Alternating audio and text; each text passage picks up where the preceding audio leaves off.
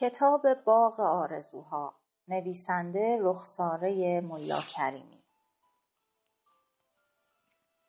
بخش اول من و پروانه ها صدای خدا را می شنوی امروز به باغ آرزوها آمدم. در باز بود و تمامی گلها رقصان. به خداوند سلام کردم. خوش آمدش را شنیدم و وارد باغ شدم. آرزوهایم زیاد بود و نمی‌دانستم از کدامشان باید شروع کنم. گلها و درختان رنگ و بوی خاصی داشتند.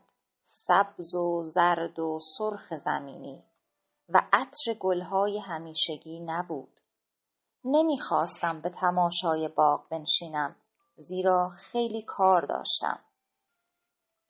آمده بودم که هرچه سریعتر آرزوهایم را برآورده کنند و بروم. نباید میگذاشتم زمان از دست برود. خورشید آنجا لبخند می‌زد و گلها میرقصیدند و درختان هم آواز میخواندند.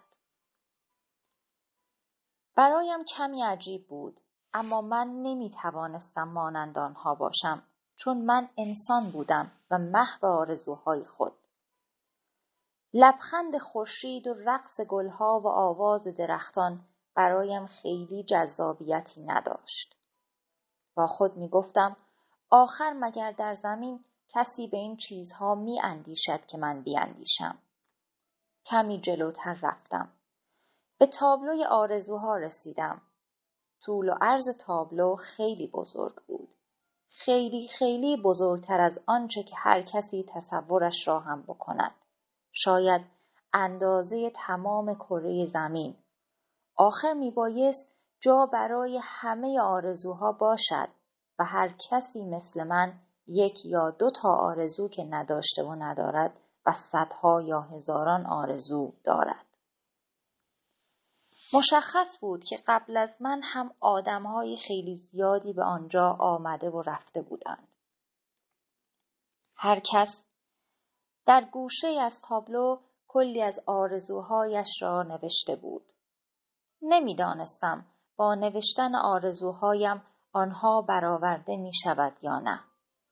اما به هر حال تا باغ آرزوها رفته بودم و باید آرزوهایم را می نوشتم. قلمی که به رنگ سرخابی بود را برداشتم و شروع به نوشتن آرزوهایم کردم. نمی‌دانستم از کدامشان شروع کنم. اما بالاخره شروع کردم و نوشتم. نوشتم و نوشتم. آنقدر نوشتم که از خستگی همانجا به خواب رفتم. راه زیادی را آمده بودم و در راه اصلا استراحت نکردم.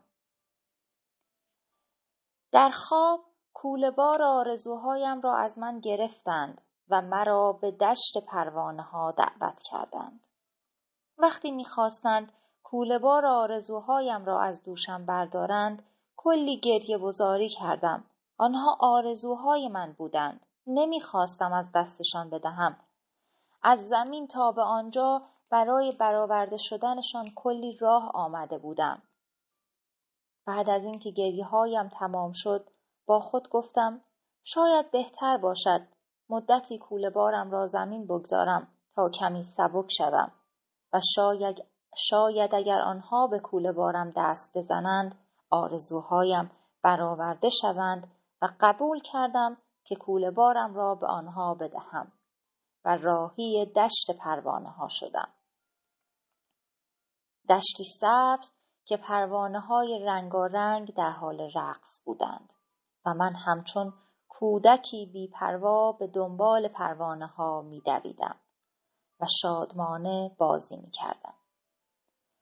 آنقدر رقص پروانه ها و دویدن به دنبال آنها برایم لذت بخش بود که وقتی می‌خواستم برگردم صدایم زدند که دوباره کولهبار آرزوهایم را برگردانند و من آنقدر سبک بودم که دیگر تحمل حمل کولهبار آرزوهایم را نداشتم و همانجا کولهبارم را به پروانه ها دادم تا همچون قاصدک تمام آرزوهایم را به پرواز در بیاورند. چون من دیگر به برآورده شدنشان نمی اندیشیدم و مرا همان شادی و رقص با پروانه ها به اندازه تمام آرزوهای ریز و درشتم کفایت می کرد. با پروانه ها برقصید و آرزوهایتان را به خداوند بسپارید و چه شادمانه است یکی شدن با لحظه و آمیختن با آن گویی به هیچ چیز نمی اندیشی و هیچ چیز تو را نمی آزارد و تنها صدایی که به گوشت می رسد سایش بالهای پروانه هاست آری این گونه است. در لحظه زیستن که حتی آرزوهای دیرینه را نیز به فراموشی می سپاری. چرا که تو نه به گذشته تعلق داری و نه به آینده و تنها بر مرکب آن لحظه سواری.